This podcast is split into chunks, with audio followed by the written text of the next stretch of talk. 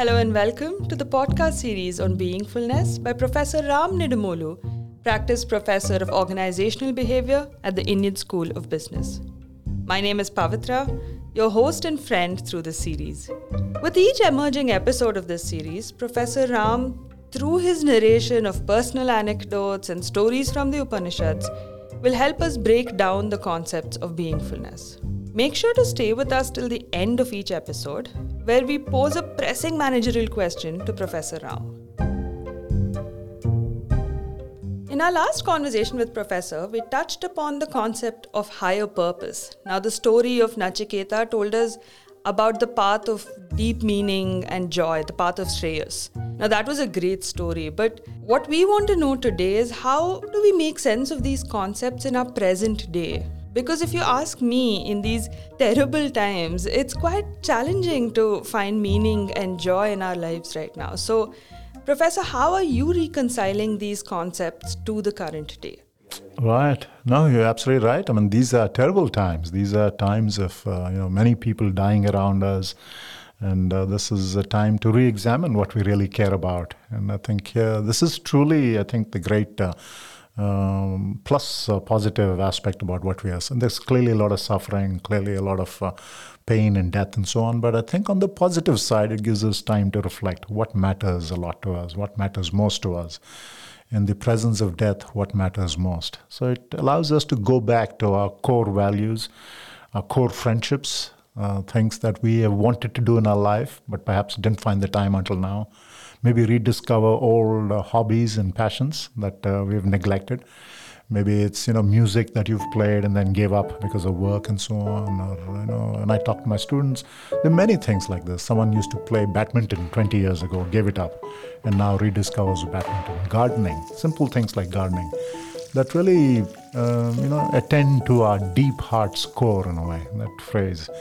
So that's something that we can reconnect with that deep heart's core. That I think it's a great opportunity, despite the death around us. You know, choose that path of Shreyas. Find what is that Shreyas, that higher path that leads. You know, it is not a journey to this other world. The Upanishads have always said these are symbolic. It's not a real journey you make to this other world, but it's a journey you make metaphorically to an inner world. And that, I think, is the opportunity to embark on a new journey. And how do you think that'll help us, this, this new journey? I think where I have difficulty is in understanding this idea of having a higher purpose. Why is it so important to find the higher purpose? Yeah, so it's very interesting. You know, uh, when I mean when I say purpose, I don't mean a grand purpose. You don't need a purpose that I'll go out and save the world, that I'll go out and uh, feed 100,000 people. It really is a purpose that means something to you. It could be your definition, it could be a small purpose. It could even be a purpose that I'll take each day with uh, equanimity. You know, I will not go up and down. That's quite fine. Something that's meaningful to you. And, you know, it could be that uh, I will be less anxious about the crisis around me. I will uh, be more positive as I do this. It could be any purpose, really. I'll be more in the moment. That too could be a purpose. Or I will, uh, you know, pursue that hobby that I've struggled with in the past, like, as I mentioned, gardening. Each of us have things we would want to do, but gave up thinking it's uh, not within our means. So the advantage of such a purpose is um, really manifold. and there's a psychological aspect to it. It gives us something to wake up to in the morning. It gives us a sense of excitement, a sense of making progress. But there's also, and this is the research on me, there's some excellent research that uh, suggests that uh, those who have a sense of purpose actually live longer than those who don't. And the data suggests that uh, they have a 15% uh, greater chance of survival in the next 14 years of their life compared to those who don't have a sense of purpose. So, in a way, the psychological elements of uh, having a sense of purpose increase our immune system and you know make us physiologically uh, better in terms of well-being. So yeah so there's an emotional a psychological know, all the different elements a spiritual a social element and a physiological physical uh, health aspect to having a sense of purpose. And again it doesn't have to be a grand purpose. It doesn't have to be an earth-shaking uh, purpose. You don't have to be a mother teresa or a gandhi. It could be your own small making a difference in your own small way of times when we hear the words higher purpose, like you said, we think of a grand gesture or an earth shaking purpose. Like, but what you seem to be implying is something a lot simpler. And if you don't mind me asking, what purpose would you say you found for yourself? Oh, I think it's very much uh, to practice, to, to develop, let me start with that, develop this whole concept of beingfulness that emerged from those experiences at UCLA. And uh, to practice it, most importantly, because I can't, uh, you know, preach what I haven't practiced myself. And then to write about it, to teach it, to research it, to implement it, and to, you know, hopefully convey to others as much as I can, whatever remains in my life. So, this is a purpose uh, in terms of enabling this field of beingfulness that goes beyond my job. You know, I can see it as something that I'll do after I leave uh, ISB. Hopefully, I'll do it till uh, till I till the last breath that I have, because it's a purpose that uh, you retain with you regardless. You know, it's it's your deep uh, core in a way. And that's the one thing that will stay with you until your last breath. That inner witness in you, whatever you call it, the Atman in you. That's the one thing that will stay until your very last breath and perhaps beyond. I don't know that. So, yeah, this is a purpose that uh, goes beyond anything else. It's beyond, beyond your profession, beyond uh, perhaps even your health. So, yeah, that's the advantage. Okay, that makes a lot more sense.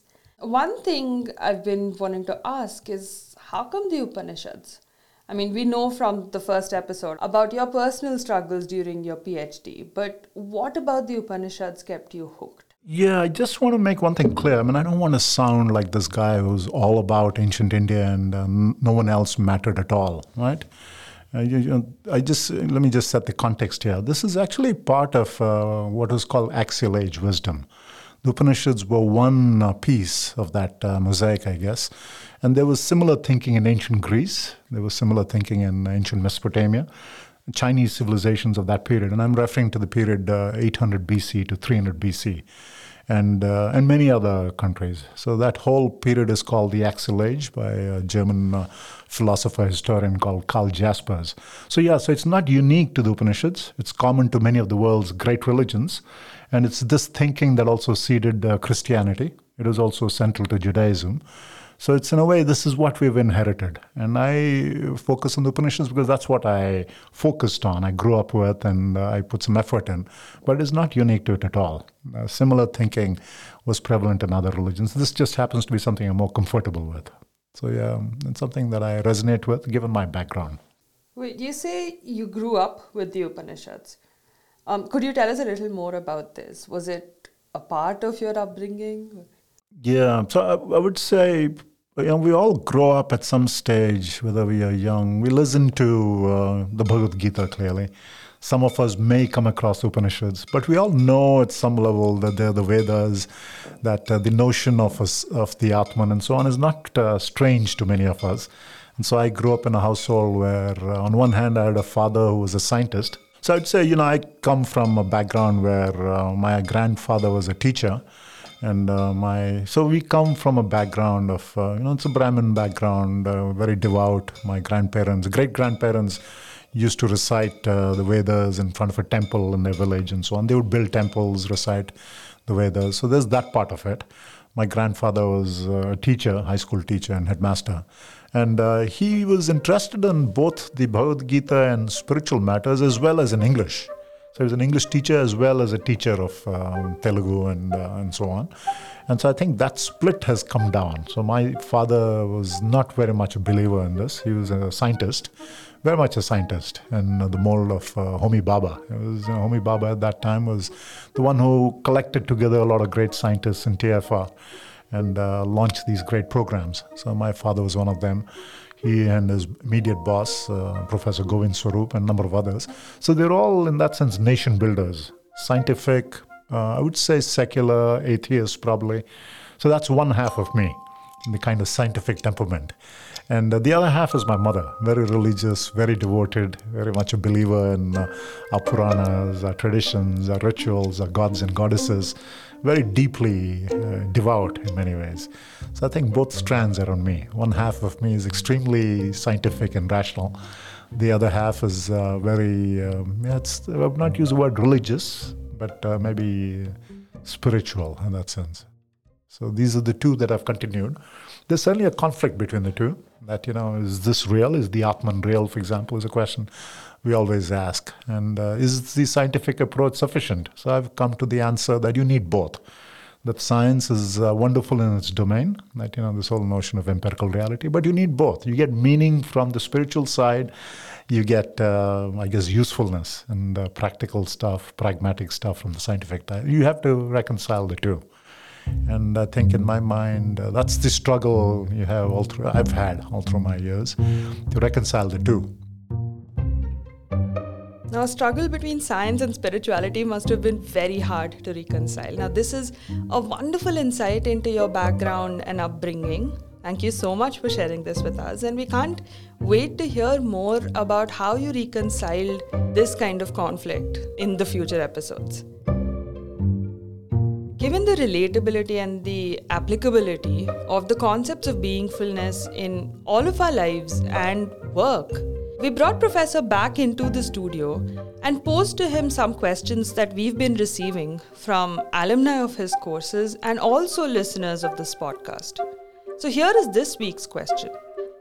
I think one of the most relevant questions we've received so far, at least relevant personally to me as well, is um, that very often you're stuck in a place that's paying the bills and you're you know, making ends meet, and it looks like the practical thing to do. Yeah. Uh, but then you figure out that that's not where your heart is, and that's not your passion. Yeah. Um, and then, unfortunately, in certain cases, your passion doesn't really pay the bills like right. your job is. Right. In situations like that, what do we do? I think this is a question that's come up in multiple forms um, over the years. So, what do we do? How do we reconcile these? Uh, no, um, this is almost an eternal question, right? It's an eternal, perennial question. It's right. something that uh, almost all of us, I certainly have faced it many times. Mm. And, uh, and I think the, the dilemma here is uh, there is the practical thing that you should do, which is uh, do this work, make a living, support your family, pay the bills, right. which is a practical thing to do. Right? That's something that, uh, you know, an earlier generation, we all grew up that way. That's the thing to do. Mm. But then you're drawn by something else. Often our passion is somewhere else. We love something else that's very different from what we're doing now. Yes. That's what we feel will come alive with that. That uh, that's truly the passionate thing to do, and so on. And this core dilemma between pursue your passion versus staying with the practical, your head versus heart. Yes. Is something that tears us apart. Yes. Many of us, we've been torn apart by it. Yes. And it has happened to me. It, uh, almost see this as the tension between the rational and uh, I don't want to use the word irrational, but uh, the rational and um, the subliminal or the transcendent, right, something like that. Right. right. Or the head and the heart is what we've said. And um, so I have at different stages of my life, but I particularly remember when I was in academia and, you know, I just felt my passion somewhere else.